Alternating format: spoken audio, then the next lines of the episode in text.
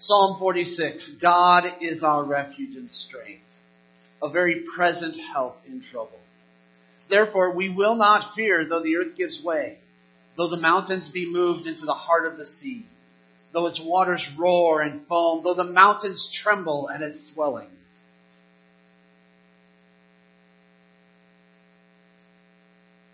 There is a river whose streams make glad the city of God, the holy habitation of the Most High. God is in the midst of her. She shall not be moved.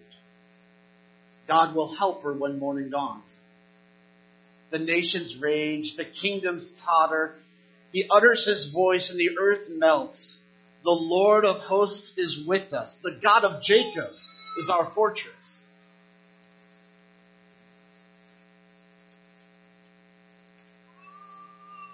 Come, behold the works of the Lord, how he has brought desolations on the earth.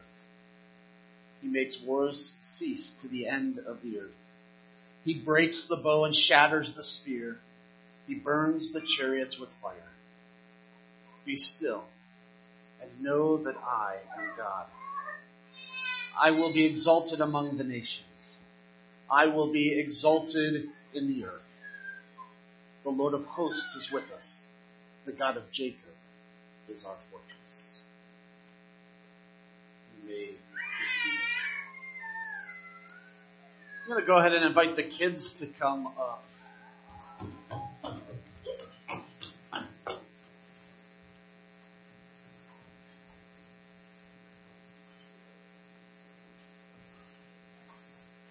Good morning. You guys gonna sit that far back?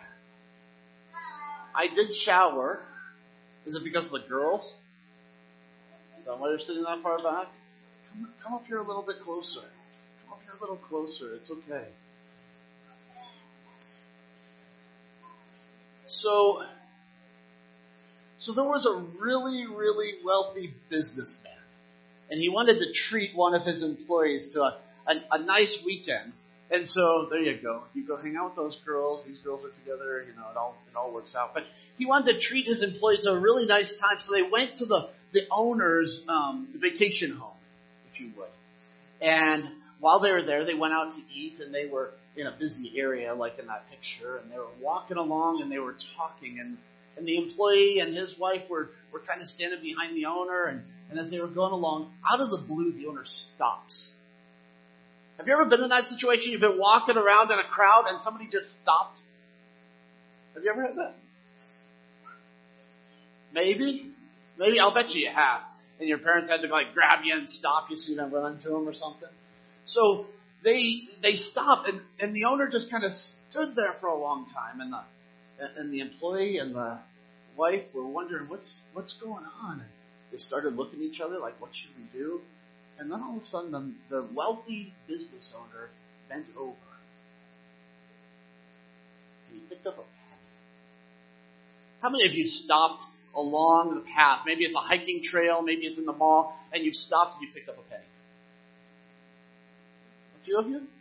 I, I have some pennies with me. Okay? I have some pennies with me. Can you do me a favor? Can you hand each of them a penny? You guys have at least seen a penny, right? You know, you know what a penny looks like, right? So just don't eat them. No eating the pennies. Okay? Just look at them. Haley, you want a penny? Haley, you want a penny? Okay, no eating it. She doesn't need one. we'll, we'll give you one we know how cheap Josh can be, so you know every penny counts. Pays to go to church. Humility comes in many forms, right? You may. Yours has 2020 on it. That's really cool. That's a special penny. Throw it away. Um, no, I'm just joking. I'm, I'm just joking. So after a long time, he bends over and he picks up this penny and they go into the restaurant, they sit at the table, they start eating, and and and the wife of the employee was really, she just, it was really bothering her why he stood, he's got all this money, why did he need to pick up a penny? And so she finally just kind of blurts it out and goes, I don't understand. And he looks at her and says, you don't understand what? She's like, you, you have all of this money and you stopped in the middle of the sidewalk to pick up this penny. And he said, yep. And he pulled the penny out of his pocket and he said, look at the penny. What do you see on it? What do you, what do you see on it? You see a date on it, right? Yours says 2020. Yeah.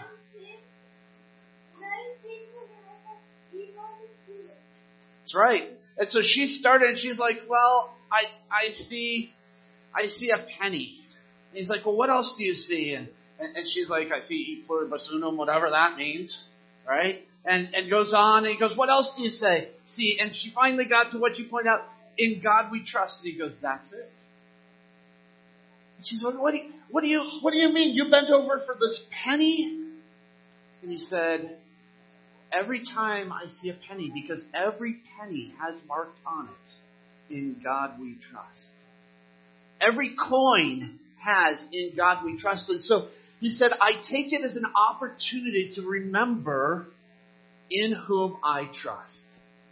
He said, so every time I see a, a coin laying on the sidewalk or on the ground, I stop and I stare at it because it's an opportunity for me to go, God, do I trust you right now? And then the reason he bends over and picks it up, any idea why he picks it up? It's even on the dollar bill. Yeah, those are worth more to pick up, right? Does anybody know why, why he would pick it up then?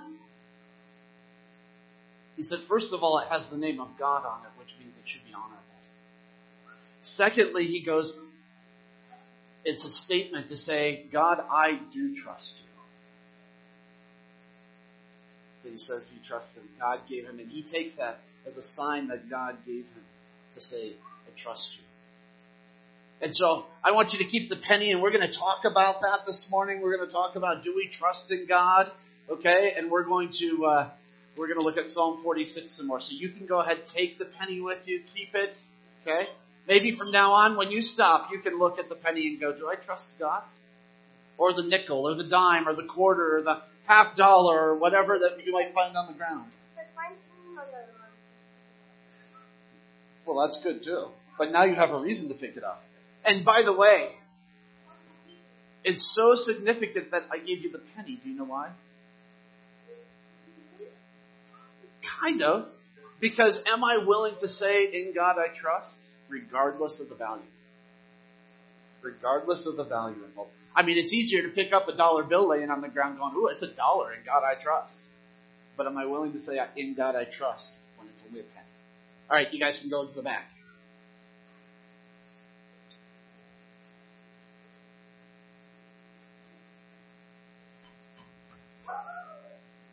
Oh, somebody left their penny.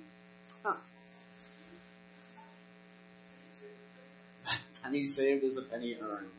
I like I like relying on the trust of God rather than that. As we come back to Psalm 46, keeping in mind, is God the one that we trust? I want to propose that Psalm 46 takes us to this idea. God wants us to encounter His proven presence. God wants us to encounter His proven presence. Psalm 46 is one of the songs of Zion. That is, it's, it, it's a praise about Jerusalem, the habitat, the dwelling place of God. And, and, and we, we understand already that some psalms are prayers, right? And some psalms are songs. And in this case, it's a song. We can know that from the title. Most of our Bibles have the, the, the title or the, uh, let's call it the preface, if you would, to the choir master, to the song leader, if you would, to our modern day interpretations to the worship leader. This is written for them. It says specifically of or from. So many believe that the sons of Korah wrote this. Uh, there's debate whether it's of or from, and so it could be a direction to the sons of Korah, or it could be a direction from the sons of Korah. But the sons of Korah were of the Levitical line, and they were the gatekeepers. they were the ones that were responsible for protecting the entrance to the tabernacle and later to the temple. So they had a very important job to keep out the rugrats. Right? To protect the holiness of the tabernacle and the temple. And then we see this word to Alamoth.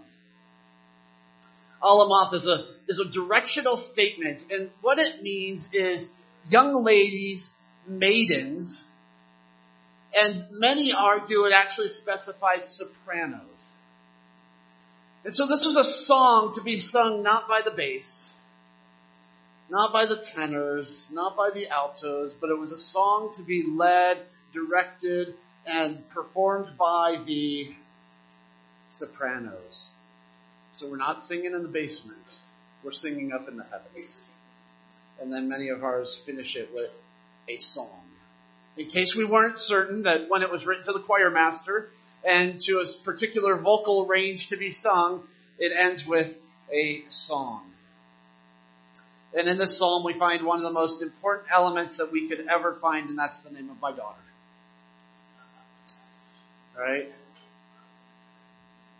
And there's debate as to what it actually means, but generally speaking, it is understood to be a point of pause, a suspension, an interruption for the purpose of reflection and remembrance. If you would, when you see Selah or Selah or Selah or however you choose to pronounce it, because there doesn't seem to be agreement on that either, but when you see that, it's actually more of like a theatrical note in a script where it's telling the actor or the actress to portray in a particular way. You know, be joyful when you say. So the, the psalmist is writing this and it's an act of going, okay, you're building up, you're building up now. Just pause. Just pause. You'll find that when you read the Psalms, often it is in a transitional moment in time in the song or in the prayer that we see this interjected. If you say it, you're not harming anything. If you don't say it, you're not harming anything. So you'll hear when we're doing the scripture and reading uh, in the prayer time, sometimes they'll say it, sometimes we don't. It's okay either way. God loves you nonetheless. But as we look at Psalm 46 this morning and this idea that God wants us to encounter His proven presence, I want to examine a, a, few of the elements, and again, you have them in your notes to fill out with us. But first, we need to start with the reality of life. When we come to Psalm 46, he, he paints it out for us. And basically, it could be stated like this. We will encounter unrest, chaos, and turmoil. That is the reality of life. Some wish to believe and, and falsely adhere to this idea that once I become a Christian, everything will be fine and dandy. Jesus corrected that faulty mentality and idea even during his time because he goes, if you don't know trials, if you don't know tribulation, if you don't know suffering, perhaps you don't know me. That's my paraphrase, right? But he puts that out there even to his followers. Let me suggest this though. It can be true within ourselves, that is that we know calm and peace. But it won't be true outside of ourselves. In other words, the reality of life is that chaos, trouble, difficulty, sufferings are going to surface in our lives. Externally. How we handle them internally, we have a role to play. So as we look at the passage, verse 2, therefore we will not fear through, though the what? Earth gives way. Though the mountains be moved into the heart of the sea, though its waters roar and foam, though the mountains tremble at its swelling. We understand that, that at that point in time, and even today when we look at mountains, we see strength, we see foundation, we see uh, something that's going to hold strong. You know, when we look at, at mountain chains, whether it's the, the Rockies or, you know, you go up into Canada, you, you, you head out east, they're a little bit smaller. They say it's because of longer time and erosion. I don't know. But When you look at rock faces and, and there's that sense of awe. There's a sense of, of majesty and power because we rely on it to hold up. So when we have a boulder in the middle of Highway 12, the mountains are crumbling. We know what that's like. The waters will be stirred. The nations will rage. The earth will melt. Our life will be pressed, shaken. The heat will be turned up. If you haven't figured it out yet, things will not go as I planned them. The kingdom of my life will be shaken. The foundations I've constructed in this world and of this world will crumble. This morning, if you're here and you have breath, which I hope is everybody in the room at this moment, otherwise there's probably a lot of paperwork for me to fill out. If you are here and you have breath, people will disappoint you. It's a matter of life. It's not an issue of likability or not. It's a matter of life. People will disappoint you. Our children will bring us pain. We will get passed over in a promotion. Our relationships will be strained and perhaps they will even abandon us. These are realities of life. We will face conflict. We will face, face persecution. We will face suffering. It will seem like the entire world is coming down around us. These are realities of life because sin remains present even in our redemption. Paul states it in this manner in 2 Corinthians.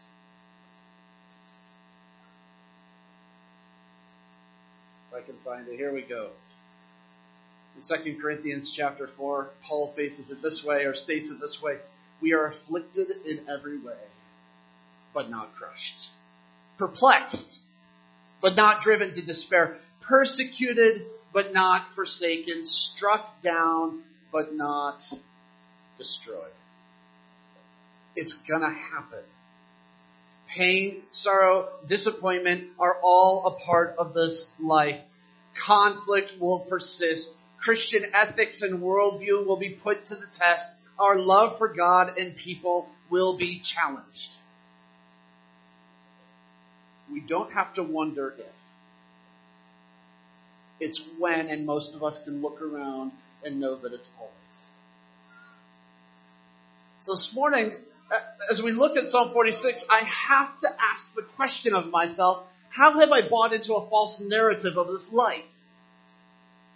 When I walk into circumstances and situations that depress me, that frustrate me, that, that irritate me, that aren't going my way, that aren't the things that I have planned, that aren't, you know, as I perceive them to be, what is it that I've bought into the false narrative of this life?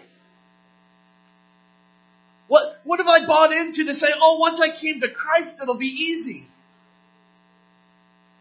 If I follow Jesus, the, the path will be gold. What, what have I bought into in the false narrative of this life? Because Psalm 46, as we go down through it, won't make any sense if I have the false narrative in place. If I'm sitting here going, well, this isn't the life that I'm supposed to be experiencing, then you've delusional in nature. and we need to start backwards a little. Because encountering God's presence the proven presence of God, the reality of life needs to be brought back into alignment with the reality of God. Oops, went blank.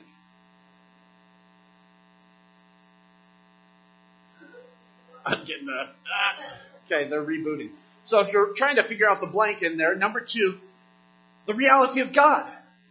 Because we have the reality of life and it's brought back into alignment with the reality of God.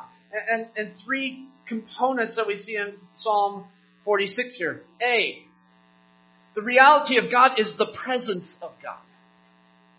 The reality of God is the presence of God. We see this in multiple places in this passage. Look at verse 1. God is our refuge and strength, a very present. What's that? A very, a very help. But he's present. He's not distant. We're not singing uh, Bette Midler, right? From a distance. Right? We're, we're not, we're, that's not our worship song from a distance. We worship God who is present with us here and now. If you keep looking at the Psalm verse 5, God is in the midst. God is in the midst. Now you, you, you go, yeah, but he's talking about the, the holy city of Jerusalem. Yeah. So it was a promise of the holy city of Jerusalem at that point in time. It was a forward promise of the new Jerusalem when God will reside there, but it is also a reality of where God resides now. God in us. Christ in us, the hope of glory. Not Christ out somewhere else, Christ in us. And then if you look at verses 7 and 11, the Lord of hosts is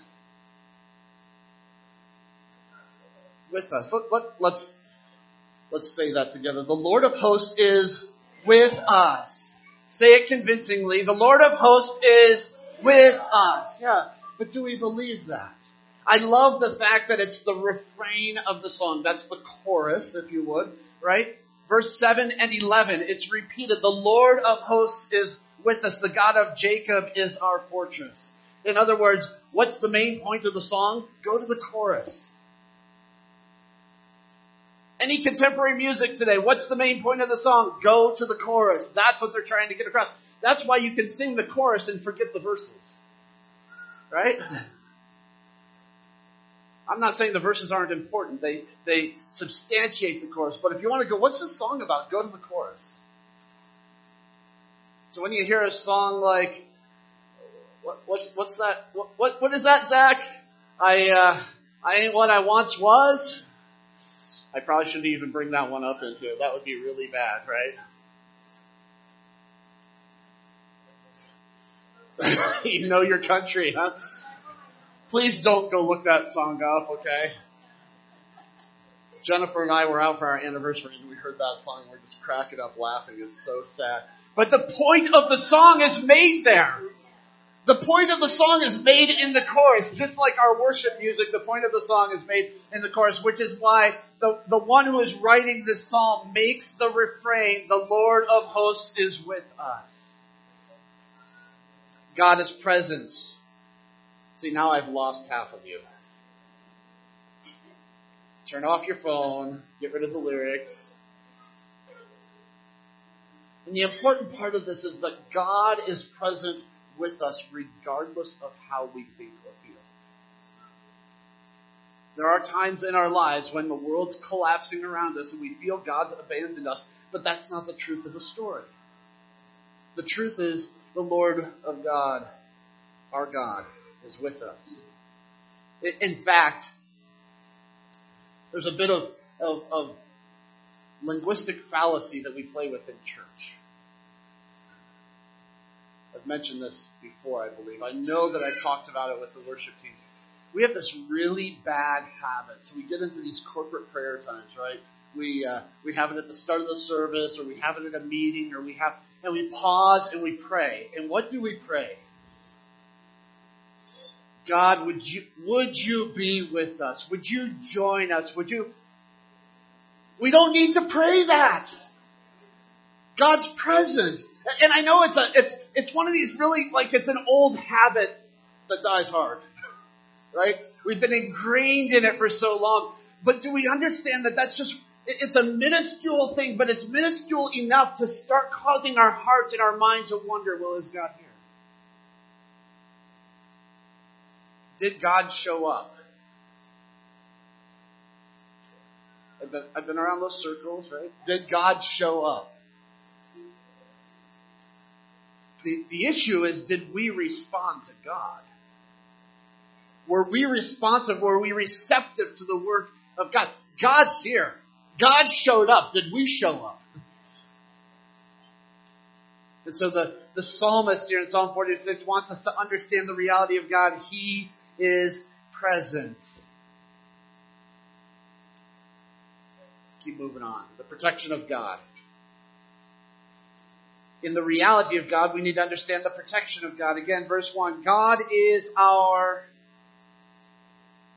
Try that again. God is our refuge, our shelter, our safe place from storms and danger. From storms and danger. And he goes on, God is our refuge and our strength. Our strength for endurance, our strength to overcome. Notice what isn't mentioned. Just think for a moment. Notice what isn't mentioned. What is not present in this passage is God, you are our refuge and strength. Therefore you will take it away from me. And, and yet how often, myself included, is our prayer, God, take this, remove this from me. The psalmist says, God is our refuge and our strength. I understand Jesus said, if you can take this cup, do so. When we're in the feet of Jesus, we can ask that question. But he says, I won't take it from you, but I will provide shelter and strength for you in the process. Uh, again, in verse 5, we see that God is in the midst of her, therefore she shall not be moved. So though the, the waves are, are crashing, though the winds are blowing, though the mountains are crumbling all around us, and we're sitting here and we want to run, God says, I'm your shelter. I'm your protection. You can endure the storm in me, not in yourself. God is a place that we should long to approach, long to rest, long to hide, long to be strengthened in. Some of us, though, have held on to a singular mindset of God a singular mindset of God that says, well, God is holy, therefore unapproachable. And what I want to remind us of this morning in light of Psalm 46 is God is holy, therefore he is approachable. Not holiness doesn't deem this unapproachability, it actually helps to accentuate the approachability. There's no need for us to dismiss the holiness of God as we think about Him, but the holiness does not mean inaccessibility. If it means inaccessibility, then we're without hope because Jesus wasn't fully God. If God's holiness means that He's inaccessible, then Jesus wasn't fully God. But Jesus, fully God, fully man, completely holy, chose to step into the flesh of humanity to make himself even more approachable to us. In fact, when we think about the holiness of God, it is because of his holiness, his perfect holy love, that we can approach Him. It is His holy love that enables us to access the throne room of God. Even the worst of us sinners. Because it's not our love. See, the struggle is we try to equate it with us. And God's is perfect. It is set apart. It is holy. Running to God is not running from circumstances, but finding strength and protection in circumstances. I'm going to read that again. Running to God is not running from circumstances. See, again, we often think that if I run to God, the circumstances will disappear. The storms will subside and life will become good again. No, running to God is not running from the circumstances, but finding strength and protection in the circumstances. God is our refuge. He's a place where we go to, to find shelter and strength in the midst of the storm that's still roaring around us. So we need to know the presence of God. We need to understand the protection of God. We need to know the power of God. As creator of the world, she wants the refuge of Jesus right now. or mom. Or somebody. We need to understand the power of God. God created the world. Yes? Can, we come to agreement in here? God created the heavens and the earth. Right? Genesis chapter 1, we're reminded of this in John chapter 1. Therefore, he is in control of the mountains and the oceans. The creations which are causing turmoil, he can contain. When we find refuge in God, we go there because we know that he has the power over them, not because we hope that he has the power over them which is why on the boat, when the storm's blasting, they go wake Jesus up. In verse 6, the psalmist writes, this is the bad part about being by the AC. The nations rage, the kingdoms totter. Do you, do you hear the, the anxiety? Do you hear the, the battle that's going on? Do you hear the unrest, right? They, they rage, they totter. He, that is God, utters his voice and the earth melts. And it's not just with creation, it's, it's politically. Look at verse 8. Come, behold the works of the Lord, how he has brought desolations on the earth. He makes wars cease to the end of the earth. He breaks the bow and shatters the spear. He burns the chariots with fire. He breaks bows and spears. He, he breaks the weapons of warfare. He burns the chariots, the tools which carry authority to and from the warfare. He burns them down. He stops the line of communication. He breaks apart the tools. We need to be reminded of the power of God. Sometimes we sit back and we go, God, I don't know, is this too, is this too much for you? We don't, we don't say that but our actions or inactions imply that. We'll, we'll roll up to this in just a moment, but oftentimes we're sitting here going, God, I've got this one covered. You sit back and relax. I've got it figured out. I can do this. By the way, that ties into the fallacy of this life, but in what ways do I need to be reminded of the reality I know for myself there are times I need to be reminded that He's present. It is so easy to get wrapped up in the mindset that God is so big and so powerful and so mighty. My God is so big, so strong and so mighty. Right? We, we get that mindset, but then that mindset leads us to believe that God's out there somewhere. And we forget that no, no, no, God is right here. God is present in the midst of whatever it is that we are journeying through. So, well, in what ways do I need to remind, be reminded of the reality of God? Is it His presence? Is it of His protection? Some of us find ourselves running away from God when the world's collapsing instead of running to God. Words like, I'm, I'm not worthy of God helping me in this situation. I don't deserve God to step into this situation. Uh, understand those are identity issues. Because you're right.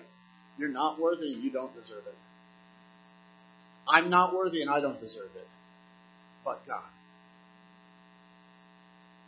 In Christ. Says, Terry, you are worthy. Kaya, you are worthy. Chris, you are worthy. Carrie, you are worthy. It goes on. some of us need to be reminded of the power of God. We live in a world that is crumbling. I, I honestly, I don't care about what political side you're on or, or what our world around us is crumbling. Even those who are not in Christ see it crumbling around us. Those of us in Christ have hope because of the power in God. So what realities of God do I need to be reminded of? And then in encountering the proven presence of God, there's something we have to do. There is personal responsibility. It, it's great to know the reality of life and it's just gonna be this mess until He returns. It's great to know the reality of God to go, man, He's present and He's powerful and He's a protector. But then there's this personal responsibility and it starts out very simply, stop it. It starts, it's, it's very simple, stop it. Look at, look at 4610. Be still. By, by the way, that is a pretty close to literal translation of it. Stop it. So, so what the, what the psalmist is writing, he's writing this song and he's talking about all that's going on in the world and he's talking about how the, the mountains are crumbling and the oceans are swelling and, and the winds are blowing and everything's falling apart and there's wars and there's destruction and all this kind of stuff. And so what's happening internally is we're getting worked up and we're going around going, okay, I gotta fix this and I gotta fix this and I gotta fix this and God's going, stop it.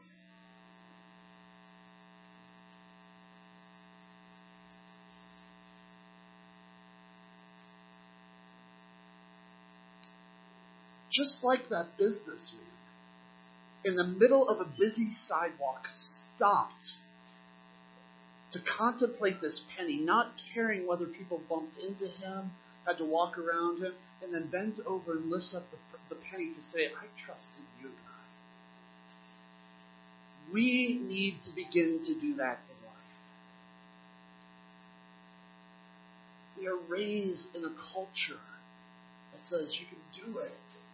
Can fix it. You just need to try harder. You need to do more. You need to go faster. You need to, whatever it might be, but put more hours in.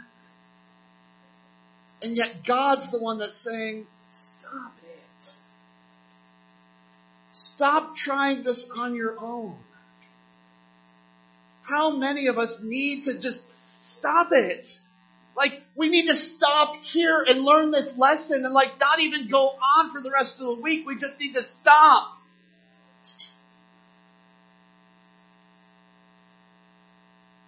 The, the Hebrew word here to be still bears the idea of cease and desist. Maybe I should get a law enforcement perspective on that term.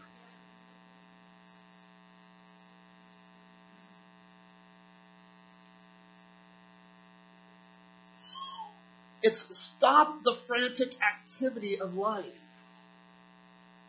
Stop struggling and fighting. Personally, I think it resembles Ephesians chapter 6.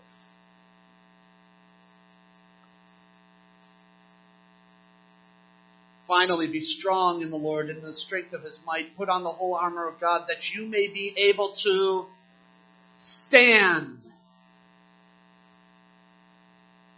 How often are we taught, put on the armor of God and go fight the battle? Paul goes, I, I imagine he's rolling over in his grave and scratching his head in the face of Jesus going, they, they missed it. Like somehow they think suit up so you can go fight and he's saying, no, no, suit up so you can stand.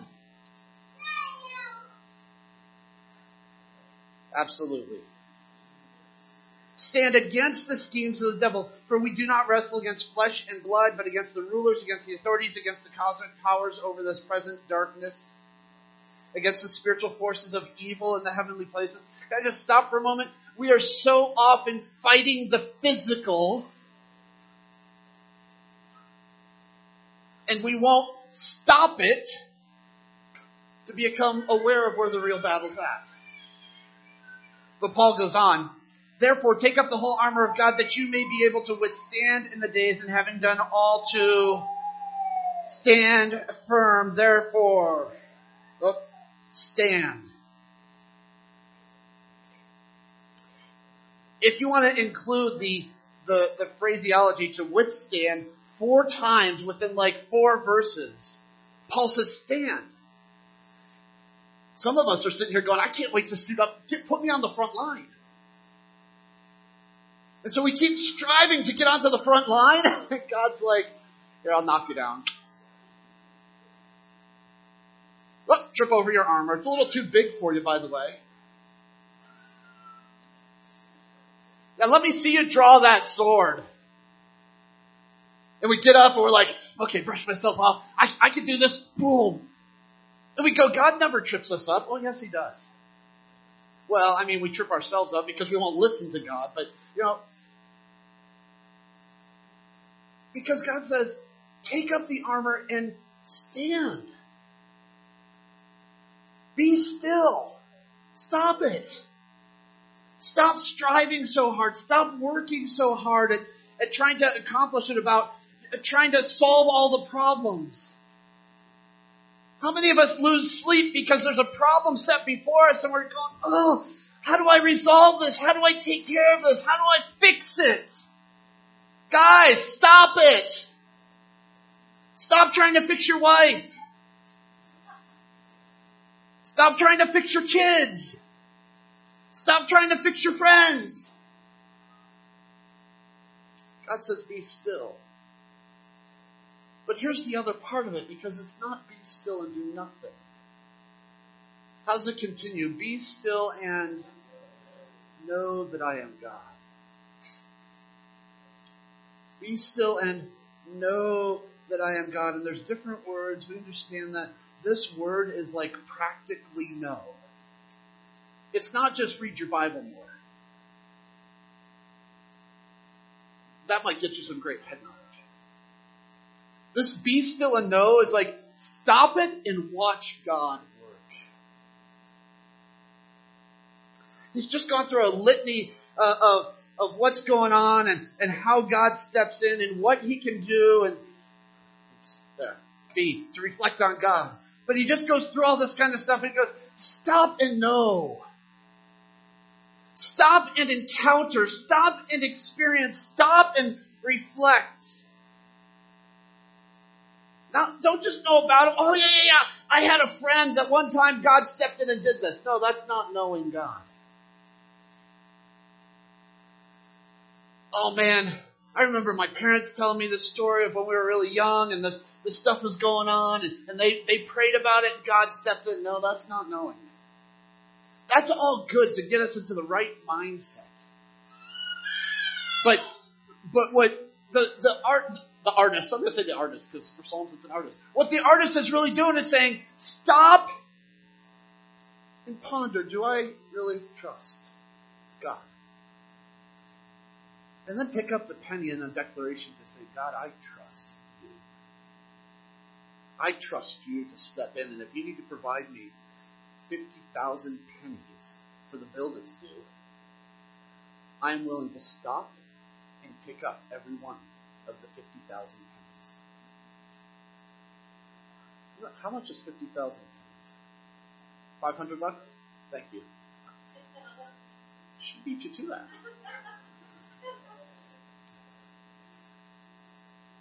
Yeah.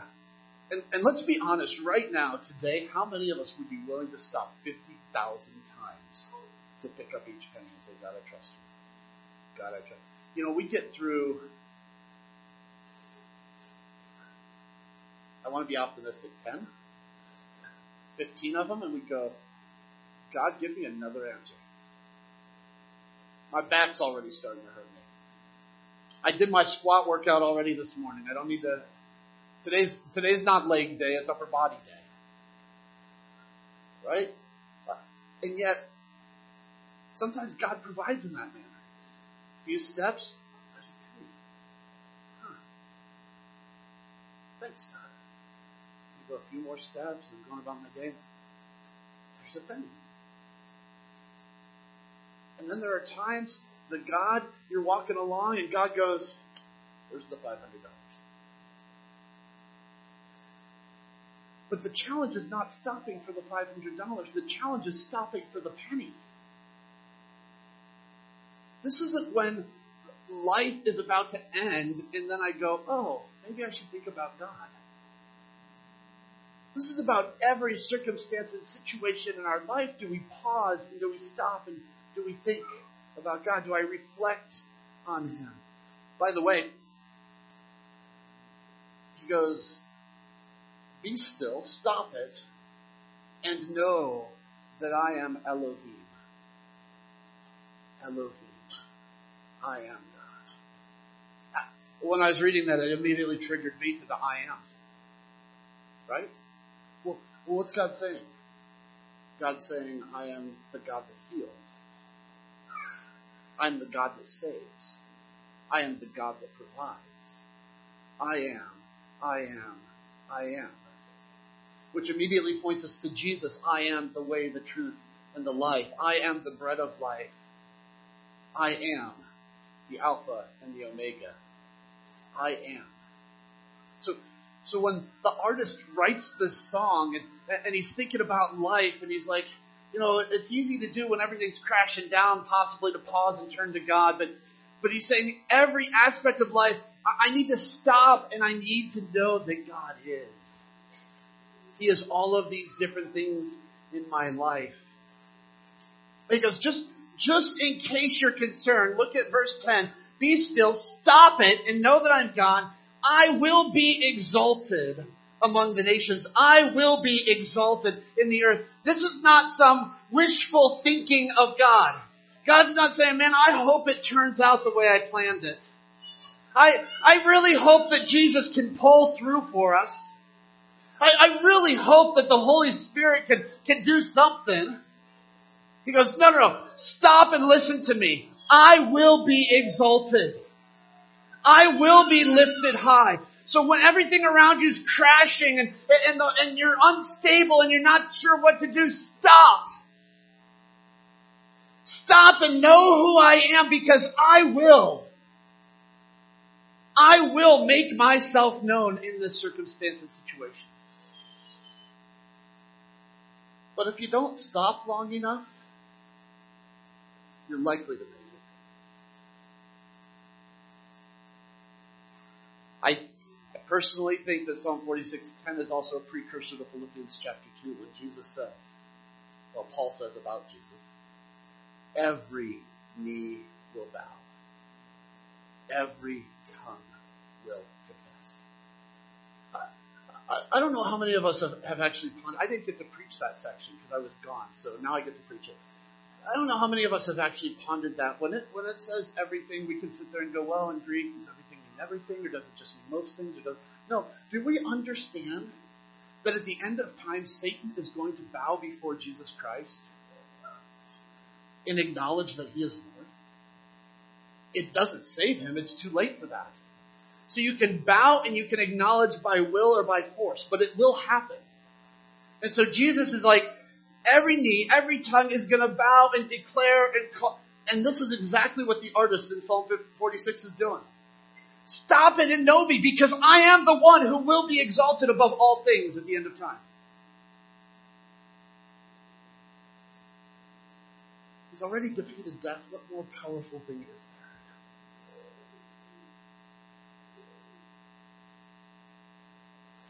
What is my tendency when life is collapsing around me? As Americans, I know most of our tendencies. I am one. Right? I am one. Oh man. Didn't realize we are going to be short on that bill. Guess we better get some more hours in.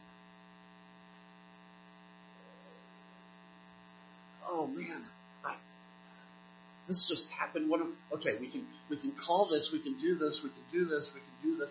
You know, one of the best examples, I've shared this before, one of the best examples of this reality for me was when we were coming back from California and we were in the middle of no place in Nevada, which really is no place anyways, but it's the middle of no place, in Nevada, where we had one bar that was in and out. And our car broke down.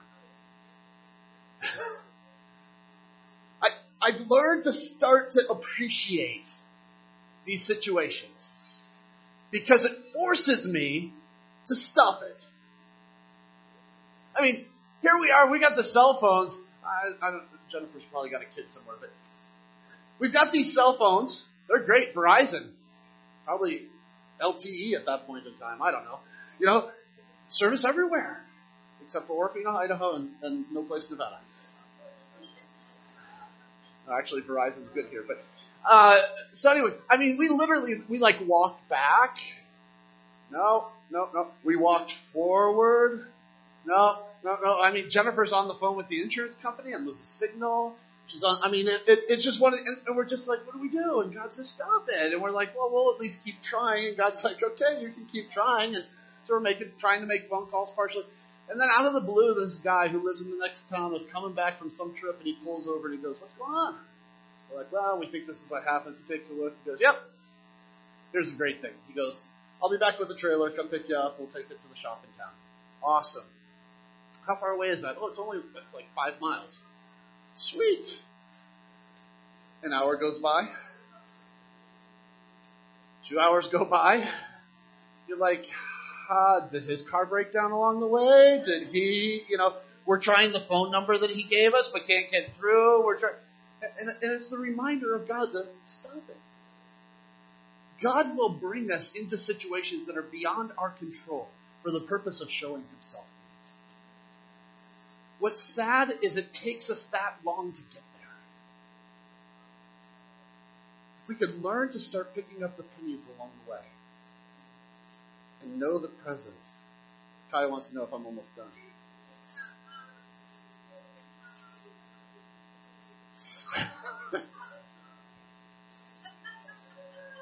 Said, if it was only five miles, why didn't we just walk? Next time we're on a trip, I hope you're with us and it happens. Because our kids were still young and they, and us as adults would have grumbled and complained for the next five miles. He did.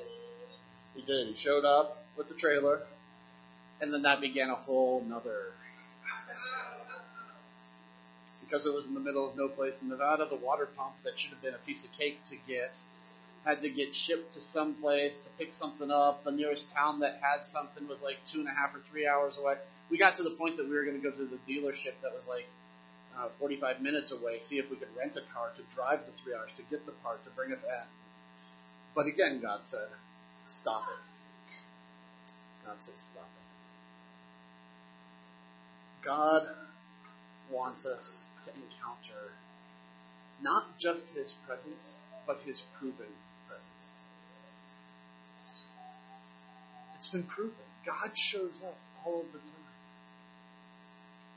Well, we become awakened to the presence of God all of the time.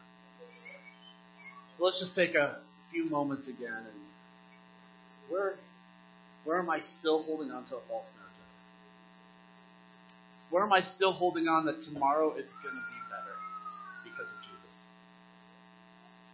I mean, it can get better in here. It's not going to change out here. In what ways do I need to be reminded of the reality of God, that He is present, that He is powerful, that He is here to protect? And what is my tendency in life when everything's collapsing around me? Do I do I hole up and go, God, I just I'm not good enough. I don't deserve you to step in? Or do I stop fighting and actually, you could say hole up, but go, God, you are my refuge and my strength. And so if I'm going to hole up, I'm going to hole up in you. Father, would you search our hearts